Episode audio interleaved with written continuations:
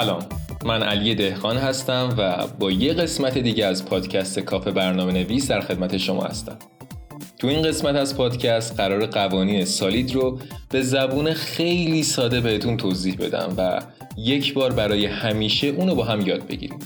پس این شما و این قسمت نهم پادکست کافه برنامه نویس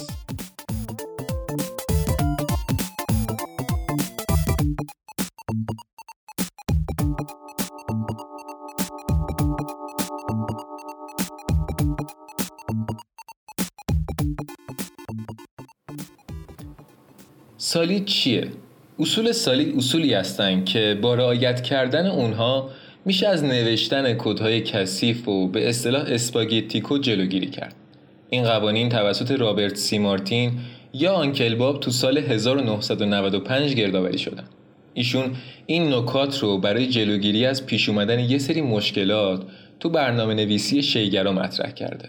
البته بیشتر تمرکز این قوانین روی وابستگیه.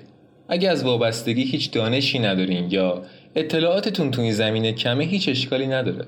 با بررسی تک به تک این قوانین خودتون متوجه این قضیه خواهید شد.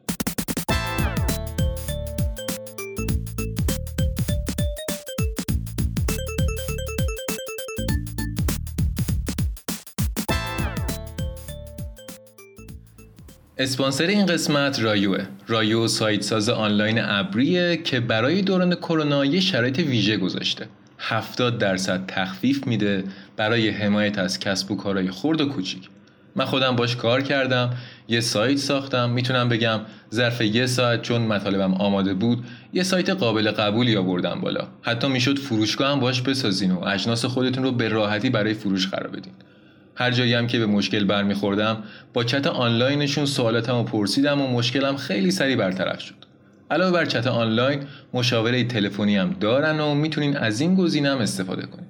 برای پرداختاتون هم می‌تونین یا به صورت اقساطی اقدام کنین یا سالیانه.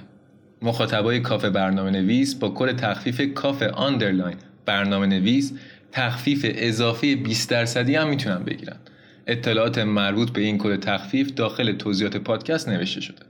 رایو سایت ساز آنلاین.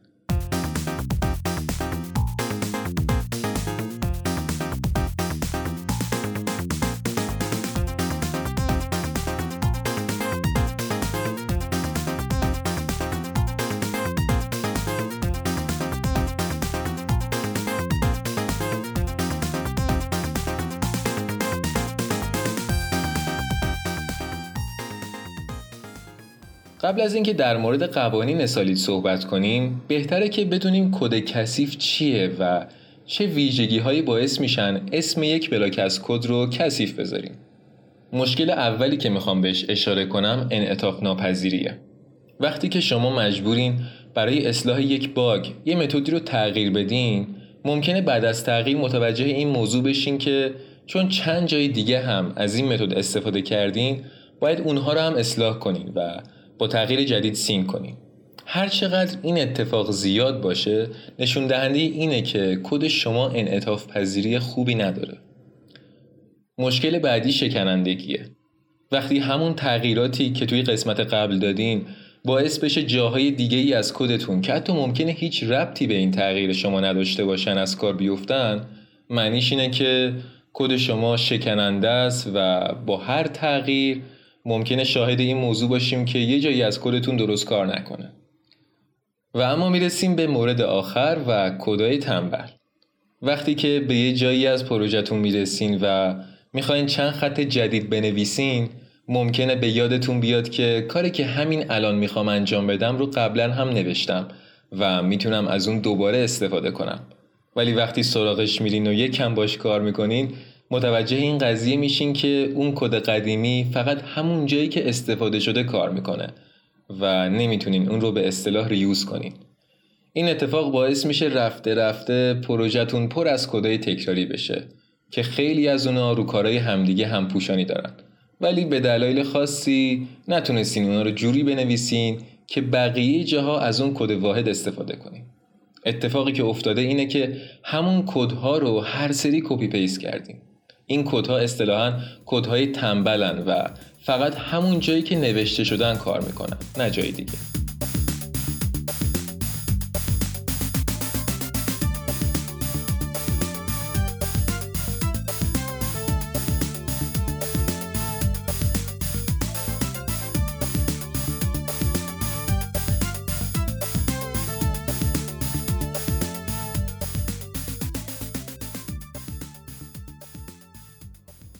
مواردی که در موردشون با هم دیگه صحبت کردیم از ویژگی های بارز کد کثیفه.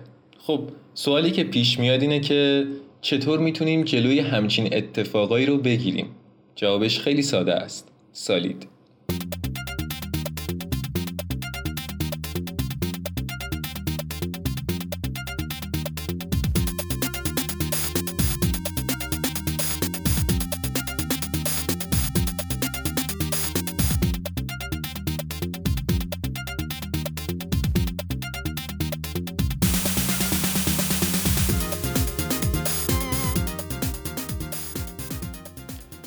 اما خود کلمه سالید به چه معنیه؟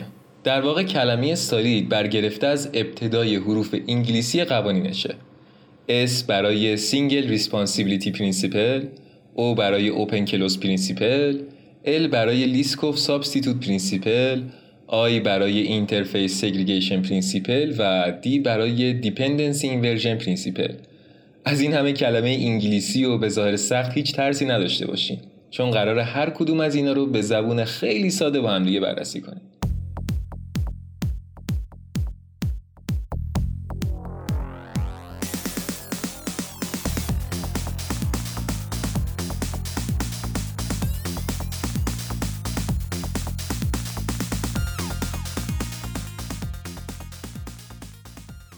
Single responsibility principle. تعریفی که برای این قانون نوشته شده اینه. هر کلاس فقط و فقط یک دلیل باید برای تغییر داشته باشه. این جمله به این معنی نیست که کلاس هامون فقط باید یک متد داشته باشن. معنیش اینه که اگر کلاسی داریم که مسئولیت های مختلفی رو به عهده داره وقتشه که برین سراغ ریفکتور کردنش. به عنوان مثال فکر کنین یک کلاس به اسم کارمند داریم. تو این کلاس سه تا متد داریم. محاسبه حقوق محاسبه کارکرد ماهانه و نمایش لیست کارمندا. اینجوری تصور کنین که اگه تو متد محاسبه حقوق مشکلی پیش بیاد اولین کسی که صداش در میاد کیه؟ درسته مسئول مالی اون شرکت. در مورد کارکرد ماهیانه چی؟ احتمال زیاد مسئول منابع انسانی. و اگه یه اتفاقی برای database بیفته و نمایش لیست کارمندا با مشکل مواجه بشه چه کسی از شما در مورد خطاش سوال می‌کنه؟ مدیر فنیتون. همونطور که می‌بینین این کلاس جوری نوشته شده که دلایل مختلفی برای ویرایش کردن یا تغییر کدش وجود داره. نه فقط به خاطر قسمت مالی و نه حتی فقط به خاطر فنی و یا فقط انسانی بلکه به خاطر همه اینا. پس تا جایی که می‌تونین سعی کنین مسئولیت کلاس هاتون رو از همدیگه جدا کنین و همیشه تو ذهنتون این جمله باشه که این کلاس فقط قرار یک مسئولیت داشته باشه.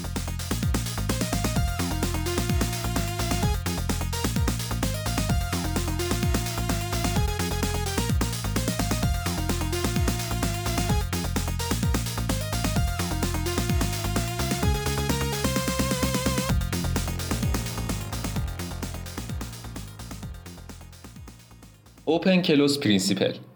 بدون تغییر کدهای نوشته شده قابلیت های جدید رو به اونا اضافه کنیم شاید اولش عجیب به نظر برسه که چطور میشه قابلیت جدیدی به کد اضافه کرد ولی اون رو تغییر نداد. امیدوارم با مثالی که توضیح میدم متوجه این موضوع بشیم. به این فکر کنین که قراره چند تا کلاس در مورد اشکال هندسی مختلف پیاده سازی کنیم. مثل مربع، مستطیل و مثلث و اینجور چیزا. برای این کار به ازای هر کدوم از این شکلای کلاس می‌سازیم. مثلا کلاس مربع. خب این کلاس چه ویژگی هایی داره؟ یه متغیر به عنوان طول زلشه و یه متد در مورد کشیده شدن اون توی خروجیمون که حالا اسمشو می‌ذاریم درا. برای بقیه کلاس همون هم همین کار انجام میدیم. حالا تصور کنین یه آرایه از چندین شکل تصادفی داریم و می‌خوایم دونه به دونه اونا رو توی خروجیمون بکشیم. اولین راهی که برای پیاده سازیش به ذهنمون می‌رسه چیه؟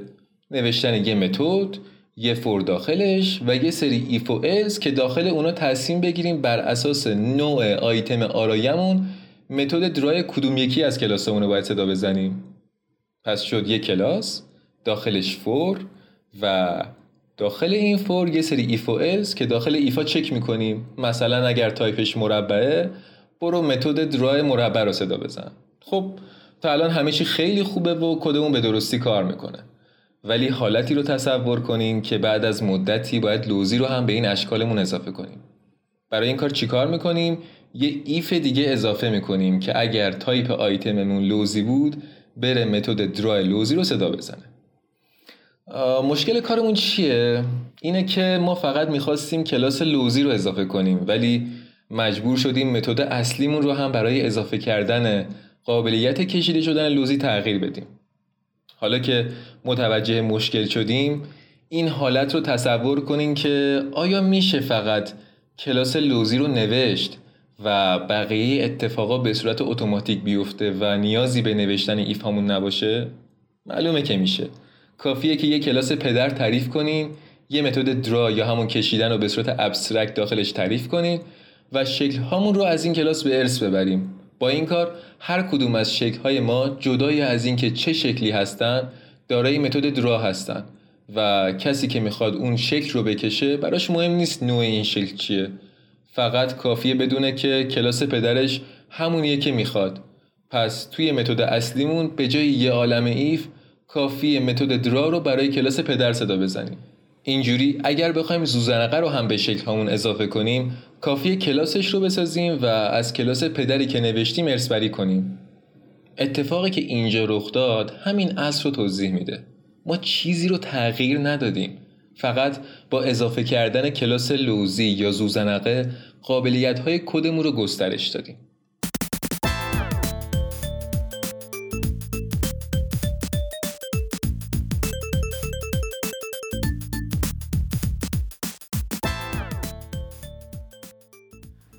اسپانسر این قسمت رایوه رایو سایت ساز آنلاین ابریه که برای دوران کرونا یه شرایط ویژه گذاشته. 70 درصد تخفیف میده برای حمایت از کسب و کارهای خرد و کوچیک. من خودم باش کار کردم یه سایت ساختم. می‌تونم بگم ظرف یه ساعت چون مطالبم آماده بود یه سایت قابل قبولی آوردم بالا. حتی می‌شد فروشگاه هم باش بسازین و اجناس خودتون رو به راحتی برای فروش قرار بدین. هر جایی هم که به مشکل برمیخوردم با چت آنلاینشون سوالاتم رو پرسیدم و مشکلم خیلی سریع برطرف شد. علاوه بر چت آنلاین مشاوره تلفنی هم دارن و می‌تونین از این گزینه هم استفاده کنین. برای پرداختاتون هم می‌تونین یا به صورت اقساطی اقدام کنین یا سالیانه. مخاطبای کافه برنامه نویس با کد تخفیف کافه underline برنامه نویس تخفیف اضافی 20 درصدی هم می‌تونن بگیرن. اطلاعات مربوط به این کد تخفیف داخل توضیحات پادکست نوشته شده. رایو سایت ساز آنلاین.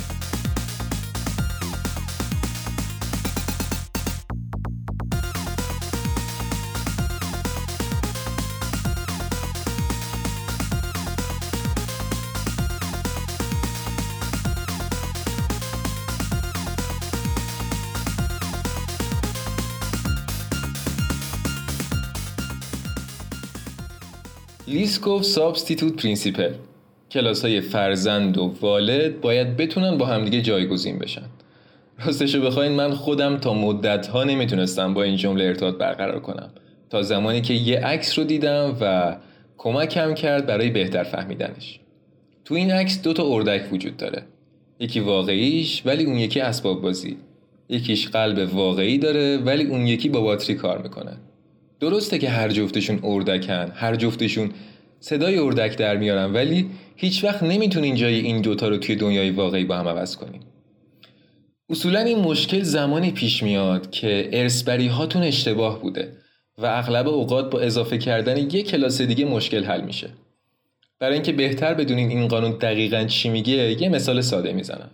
فرض کنین یک کلاس داریم به اسم نوت یا همون دفترچه. داخلش ویژگی های note تعریف شده و یه متد save هم برای ذخیره کردن متن توش نوشتیم. حالا اگر بخوایم یه کلاسی بسازیم که همه ویژگی های note رو داشته باشه ولی حالت readonly باشه چیکار می‌کنیم؟ تو نگاه اول کلاسی به اسم readonly note می‌سازیم و اون رو از کلاس note به ارث می‌بریم. ولی یه مشکلی پیش میاد. متد save پدر تو کلاس readonly چجوری نوشته میشه؟ اگر بخوایم سریع و بدون فکر کد بزنیم به این فکر می‌کنیم که وقتی که ما از کلاس readonly note استفاده می‌کنیم می‌دونیم که قراره save نداشته باشه و طبیعتا جایی هم صداش نمی‌زنیم. پس داخل متد save کلاس readonly یه exception می‌ذارم که نشون بده این متد قرار نیست پیاده سازی بشه. خب اتفاق بعدی که میفته اینه که وقتی یه جایی از کدمون کلاس readonly note رو به عنوان کلاس note در نظر گرفته باشیم و متد save رو صدا بزنیم exception رخ میده. برای حل این موضوع می‌تونیم متد save رو از کلاس note جدا کنیم و داخل کلاسی به اسم writable note بذاریم. با این کار کلاس readonly note مجبور به پیاده سازی متدی که بهش نیاز نداره نیست. و هر جایی هم که قرار باشه readonly note رو به عنوان کلاس پدرش یعنی note در نظر بگیریم اتفاق بدی نمیفته و همه چی به خوبی کار می‌کنه.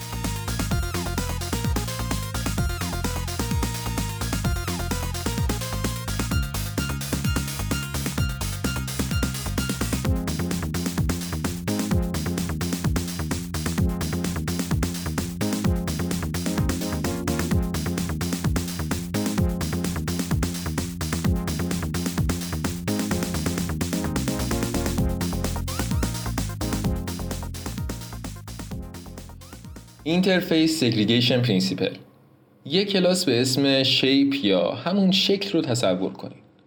این کلاس قراره به عنوان کلاس پدر برای سایر اشکال هندسیمون استفاده بشه. مثل مربع، مکعب یا هر شکل هندسی دیگه. داخل کلاس shape دو تا متد وجود داره. محاسبه محیط، محاسبه حجم. همینجاست که از خودمون سوال می‌پرسیم خب وقتایی که مربع به محاسبه حجم نیاز نداره چرا باید همچین متدی تو کلاسی که ازش ارث بری کرده باشه؟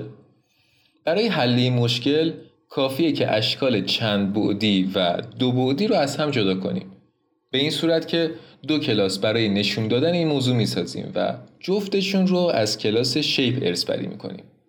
متد محاسبه حجم رو به کلاس مربوطش و متد محاسبه محیط رو به کلاس مختص اشکال دو بعدی منتقل می‌کنیم.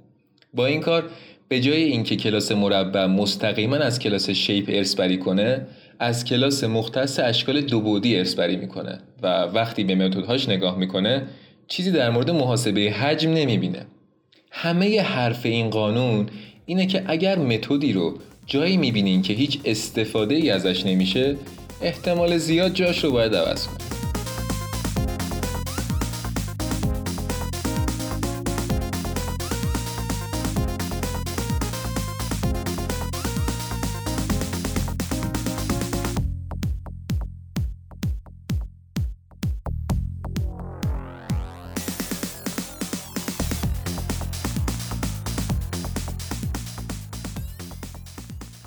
خب می‌رسیم به قانون آخر و dependency inversion principle احتمال زیاد این حالت براتون پیش اومده که وقتایی که می‌خواین از یک کلاس داخل کدتون استفاده کنین از اون یه نمونه جدید ساختیم و اون رو new کردیم یه اصطلاحی هست به عنوان new is glue یعنی هر جا از کدتون که new نوشتین اون رو با چسب به یه تیکه دیگه وصل کردین و این چیز خوبی نیست. چرا؟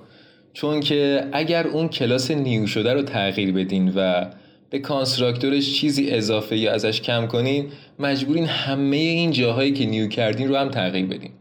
خب برای برطرف کردن این مشکل به جای نوشتن new بهتره که از interface ها استفاده کنیم تو این حالت به جای اینکه کدتون به کلاسی که می‌خواین new کنین وابسته باشه صرفا یه سری متد می‌بینه و بر اساس کاری که می‌خواد انجام بده از اون متد استفاده می‌کنه. از طرف دیگه وقتی که می‌خواین کانستراکتور کلاس هاتون رو تغییر بدین دیگه نیاز به نگرانی در مورد اینکه این کلاس کجاها استفاده شده و اینکه مجبور باشین اونا رو تغییر بدین یا ندین نخواهید داشت. به اصطلاح ماژول های سطح بالا به ماژول های سطح پایین وابسته نمیشن.